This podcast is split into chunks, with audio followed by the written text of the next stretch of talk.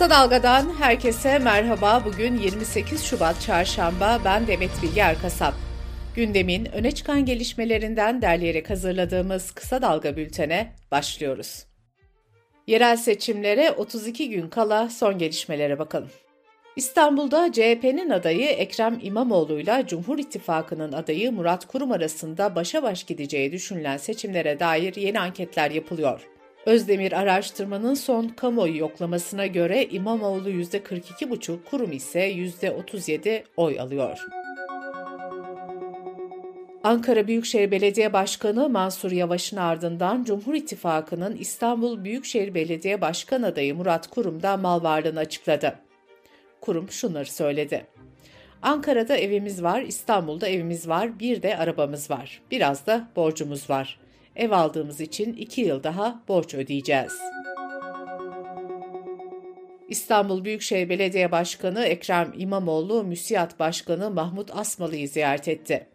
İşbirliği mesajı veren İmamoğlu, tek başına hiçbir kurum, hiçbir kişi, hiçbir oluşum çok fazla bilgiye sahip olduğunu iddia edemez dedi.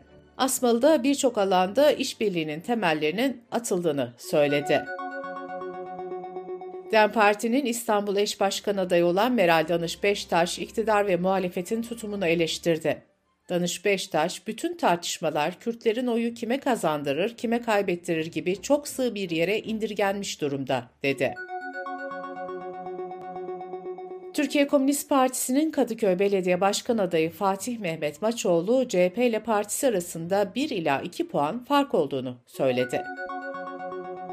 Gaziantep'te yaşayan geri dönüşüm işçisi Ramazan Karabudak, Gaziantep Büyükşehir Belediye Başkanlığı için bağımsız aday oldu. DEM Parti İstanbul Milletvekili Çiçek Otlu, İstanbul'daki evine polisin baskın yaptığını ve evde arama yapıldığını belirterek dava açacağını söyledi. İyi Parti Ekonomi Politikaları Başkanı Bilge Yılmaz partisinden istifa edeceğine ilişkin iddiaları yalanladı ve şimdilik düşünmüyorum dedi.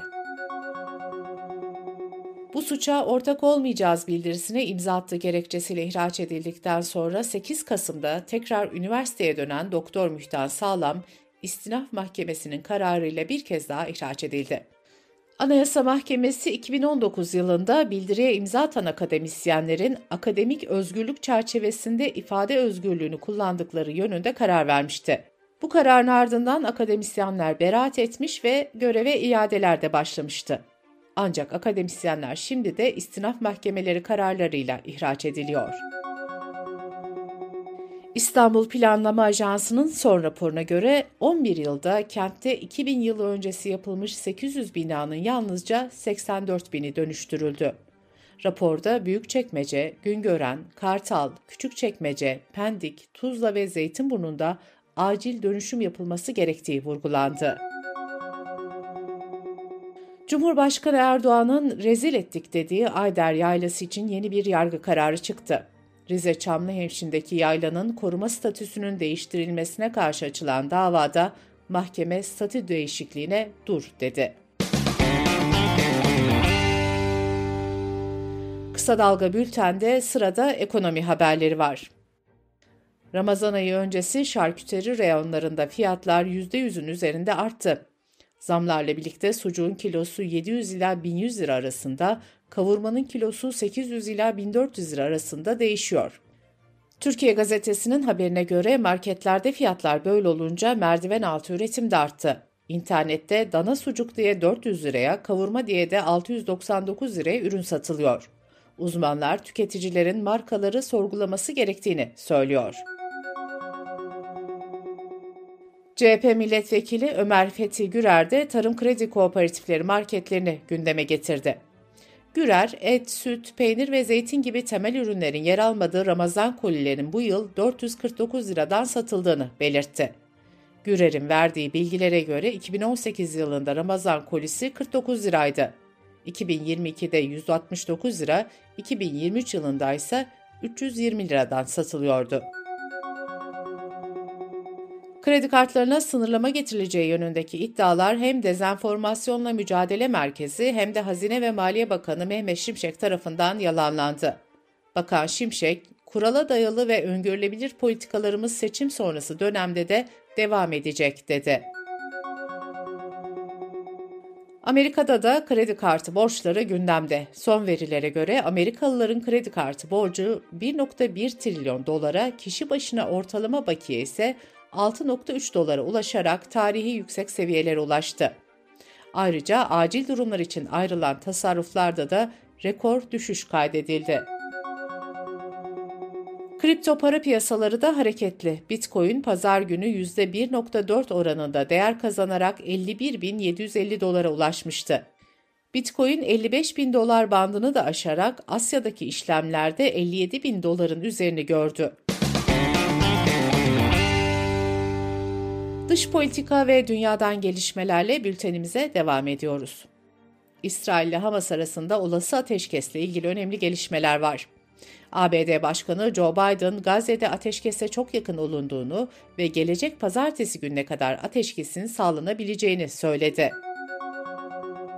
Biden ayrıca İsrail'in Ramazan ayı boyunca Gazze'deki askeri faaliyetlerini durdurmayı prensipte kabul ettiğini belirtti ancak İsrail'den bu konuyla ilgili açıklama gelmedi. Birleşmiş Milletler Filistinli Mültecilere Yardım Dairesi Gazze'ye iki farklı sınır kapısından gönderilen insani yardım tırlarının sayısının Ocak ayından bu yana yarı yarıya azaldığını açıkladı. İsrail, Lübnan'ın güneyine düzenlediği hava saldırısında Hizbullah'ın üst düzey komutanlarından Hasan Hüseyin Selami'yi öldürdüğünü duyurdu. Kızıldeniz'de de gerilim sürüyor. Yemen'de İran destekli Husilerin Avrupa ve Asya arasında internet bağlantısını sağlayan sualtı kablolara zarar verdiği öne sürüldü. Bu arada Yunanistan'da ticari gemileri saldırılardan korumak amacıyla düzenlenen deniz güvenliği operasyonuna katılmayı ve operasyona liderlik etmeyi kabul etti. Fransa Cumhurbaşkanı Macron, Rusya ve Ukrayna arasındaki savaş 3. yılına girerken ilk kez batılı müttefiklerin gelecekte Ukrayna'ya asker gönderebileceğini söyledi. Macaristan parlamentosu İsveç'in NATO üyeliğini onayladı. İsveç'in katılımı ile birlikte NATO'ya üye ülke sayısı 32 oldu. Afganistan'daki Taliban hükümeti kadınları hedef almayı sürdürüyor. Taliban yetkilileri ülkenin doğusundaki Host vilayetinde kadınların radyo ve televizyon programlarına telefonla bağlanmasını yasakladı. İtalya'da mafya ile mücadele eden ve daha önce ölüm tehdidi alan rahip Felice Palamara'nın şarap şişesine çamaşır suyu konuldu. Ayin sırasında bir yudum almaya hazırlanan rahip şaraptan çamaşır suyu kokusu geldiğini fark etti. Polis olayın mafya ile bağlantılı olduğunu düşünüyor. Kültür, sanat ve yaşam haberlerine bakalım.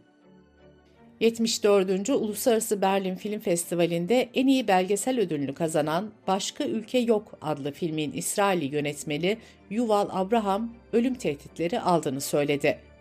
Filmde İsrailli yasa dışı yerleşimcilerin işgal altındaki Filistin topraklarında uyguladığı şiddet anlatılıyor. İsrail'in Eurovision şarkı yarışmasından men edilip edilmeyeceği tartışmaları sürerken ülkenin Venedik Bienalinden men edilmesi için de imza kampanyası başlatıldı. Dünya çapında 8 binden fazla sanatçı kampanyaya imza verdi.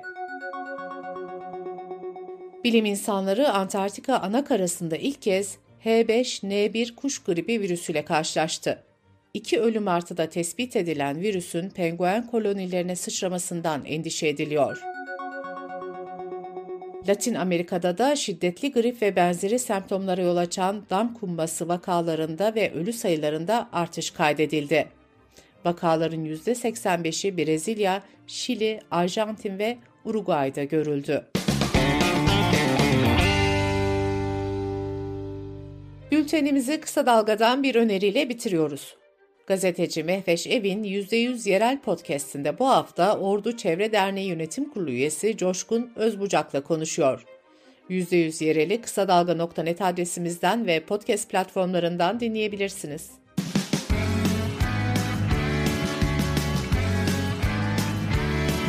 Kulağınız bizde olsun. Kısa Dalga Podcast.